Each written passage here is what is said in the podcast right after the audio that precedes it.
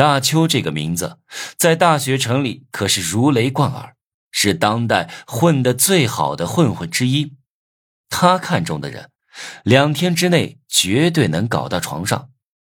光是在他手下混饭吃的兄弟就有不下30号人。在外面倒不敢乱说，但是在大学城里，他说第二，没人敢当第一。秦海跟大邱不是一路人，秦海是混黑的商人，不像大邱是个亡命徒。我看着他那彪悍的样子，心里开始发涩，我好像没有得罪过他呀。大邱哥，我不敢乱来，礼貌地喊他一声哥。我没有得罪你吧？没有得罪我。他点头。但是得罪我了。金辉突然从旁边的成人用品店里走出来，手里拿着一盒套子。金辉，又是你！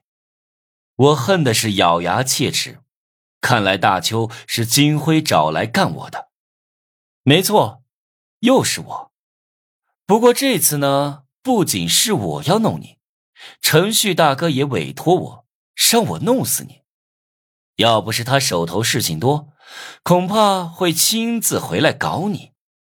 金辉把那盒套子扔到我面前，不想挨打的话，就识相点儿，把王月带到天海宾馆302号房间，让我好好爽一下，我就考虑放过你。你他喵的做梦！我视力单薄，但是有一股狠劲儿，眼睛都不眨一下就喝下隐身药水，几步跨到金辉面前，一脚对着他的裆部踢过去。我要你断子绝孙！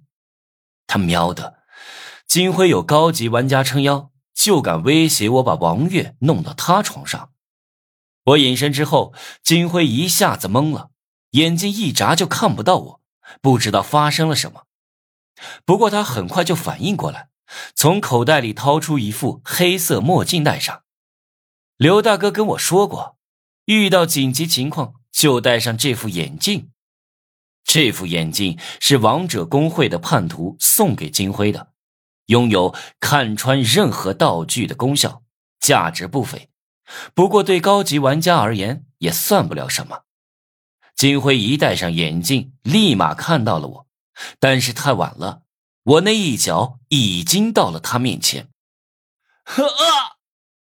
下一秒，金辉捂着裆部跪在地上，发出了撕心裂肺的惨叫，吸引了无数路人的注意。